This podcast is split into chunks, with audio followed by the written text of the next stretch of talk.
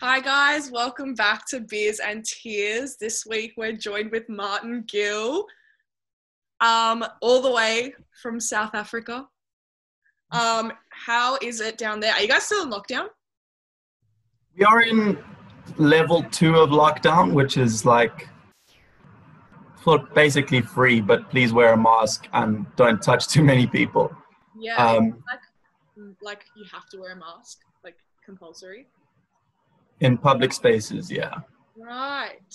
Interesting. That's where we'll be in probably a year. For like six months. Oh, that's nice then that you get to go out and stuff and enjoy like the nice weather. Yeah, there's still limits on things, so it's 50 people in in social gatherings and stuff. So, but I mean, we You're can allowed cope with 50 people. I don't even, I don't think I have 50 friends, so we can have a party at my place. Are like the bars and stuff open? They are, yeah, they're open till like 9 p.m. every night, but they have the same limit, so they're sort of running at half capacity most of the time. Interesting. Enjoy it. We don't have anything open. Yeah, we're just That's horrible.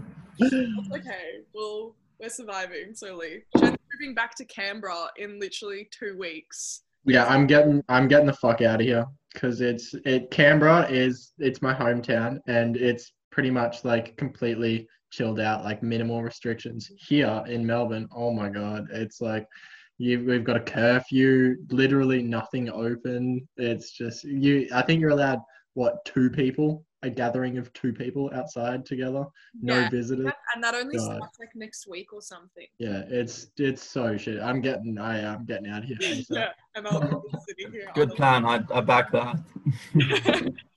um, well, Mun, you released your EP earlier this year, which I love, big fan of.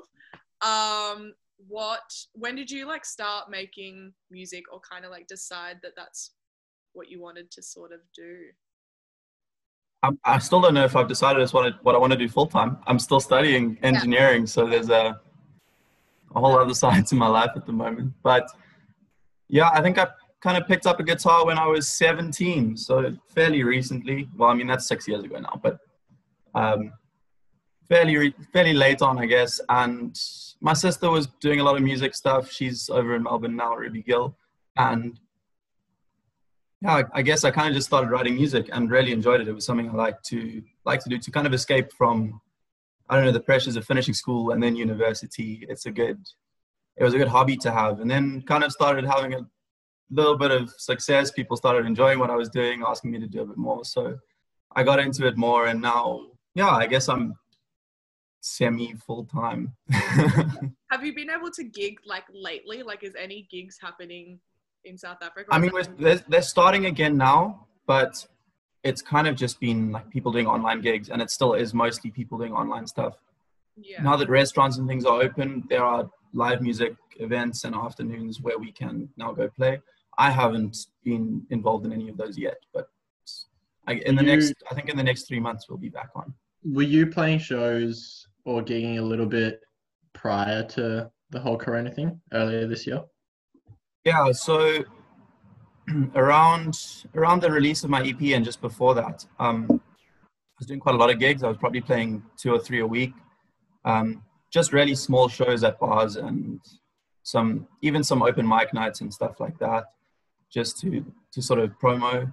Um, and then I got quite a quite a cool gig at a at a festival called Park Acoustics, which happens here in Pretoria every month, um, which is I guess one of the the big regular music things that happens monthly, but it's but it's a big big show, and I I got into that, which was I just incredible to play at. It was it was awesome. It was like probably my biggest crowd by like 20 times the previous biggest one. So it was yeah.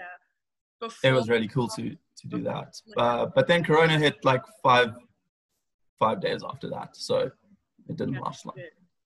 Yeah, like before um Corona and stuff, I was trying to convince Martin to come to Melbourne and play a gig or something. I was like, he's got to come to Melbourne. It would be so sick. And his sister's already here, so I was like, one day you're coming so we can actually see you play live. Um, That's still, family festival. yeah, I'm still holding you to it. It's got to happen. it will happen, I'm sure. so, what is your favorite song off your EP? I think uh, Japan. I'm gonna go with Japan. Um, Same. Really? Oh my god, mine Everest. Actually, it did also changed. It was like Everest and then it was Say. Those it like changed to Say after a little bit, but I think it'll always be low key Everest. Um Yeah. but do you wanna what's Japan about? so I guess the whole the whole concept, search and rescue, was kind of just about being more at peace with all the crap that's going on in the world a lot, um, and in one's life, one's own life. And Japan's kind of the escape song. It was kind of me like saying, I just want to get out of here, and it's going to be fine. It's going to be okay. Um, and I think it's my favorite song because, from an emotional point of view, it's the one that I'm like, this is a this is this makes me feel good. This makes me feel better. Um, and I think that that's probably why it's my favorite song. Also, I just love how it it all came together. It was it was recorded just as one take, like when I wrote it, and I kind of just layered on top of that. I didn't retake it ever. It was the first take I'd ever had of it, and it came out pretty much perfect, which was really lovely to to have. Um, yeah, Everest and Say people generally say are their favorites. Um, Everest is just really intense, I think, and people kind of vibe with that quite a lot. And Say, I guess, is like the feel good, more dancey one that people can can have a jolt to. So yeah, It's a bit of fun. Did you have um like any kind of influences going into like who were you listening to at the time of making it or like did you pull on any influences when you were making it? I think recently, sort of in the last year and a half, um, one of my biggest influences has probably been Lauv.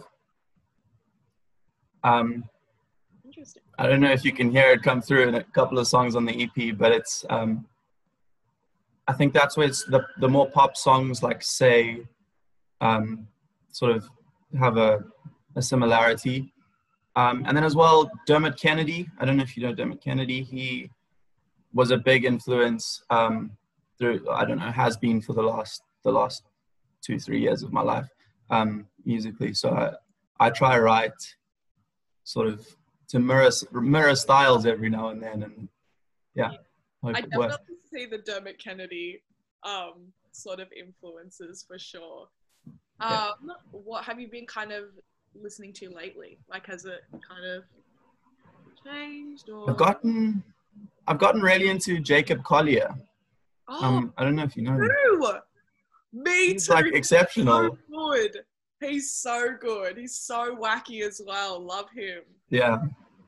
No, I've been been loving his music. His new album's just come out as well, and it's just oh, it's one of my favorite things I've ever listened to. Yeah, It's he's on repeat at the moment. talented as well. Like he's just really Yeah.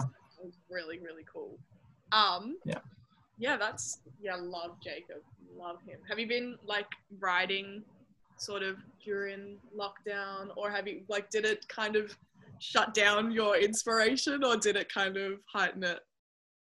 Like I released the EP and I didn't write anything for I guess maybe two months after that. Um, but in the lot, literally in the last three weeks, I've just started writing again, and I had a couple things that I'd written prior to releasing the EP as well, and I've revisited those. And I think last night I counted the stuff I have sort of almost ready was another seven songs. So I don't know what I don't know what I'm gonna do about that. So you've got like no pl- no plans for future um, endeavors, or were you kind of like thinking about it once you started put it, putting it together? I'm definitely thinking of releasing more music this year, um, whether it's just a couple of singles or another EP sort of later in December.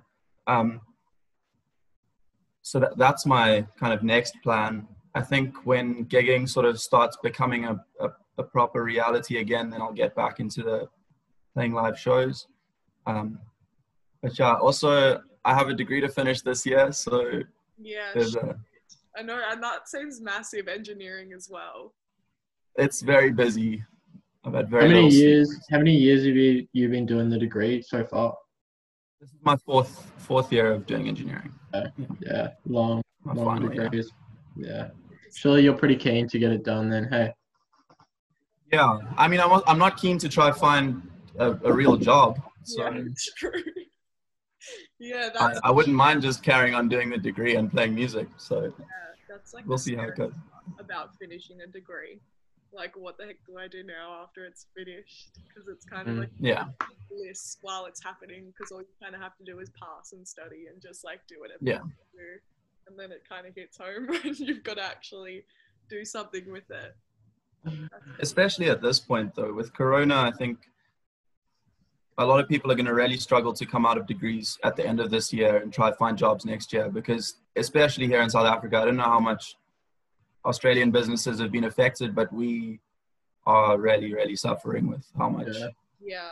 how much we can employ people and how, how much businesses can even operate. So, Yeah, and especially like even getting hired in the first place. Like it's so hard to like even get hired for like just a job at a cafe or like, you know, just your average sort of like get by Mm. job, let alone Yeah. like get a full time proper job that's gonna kind of hold you and that you wanna actually do. So it'll be kind of yeah, it's gonna be so interesting to see how anyone's coming out of that because so many people are going to be finishing their degrees. So it's like Yeah. just like a small amount of people. There's going to be so many people just like not knowing to, what to do afterwards and just kind of in this little stuck state. Yeah.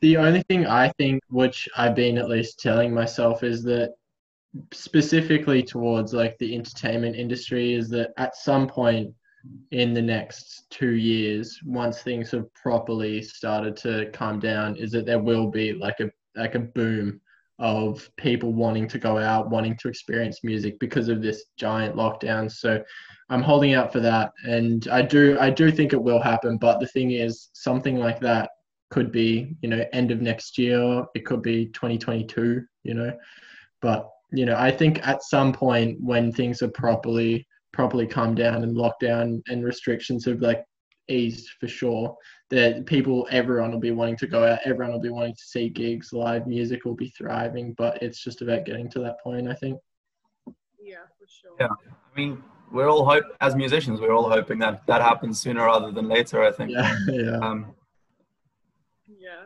if it happened today, it would be great. We'd all be yeah it'd be out. bloody wonderful wouldn't it yeah. Having having to wait a year and a, a year or so would be yeah yeah. It might it might end people's music careers anyway. So Mm. Yeah, that's so true actually. Yeah.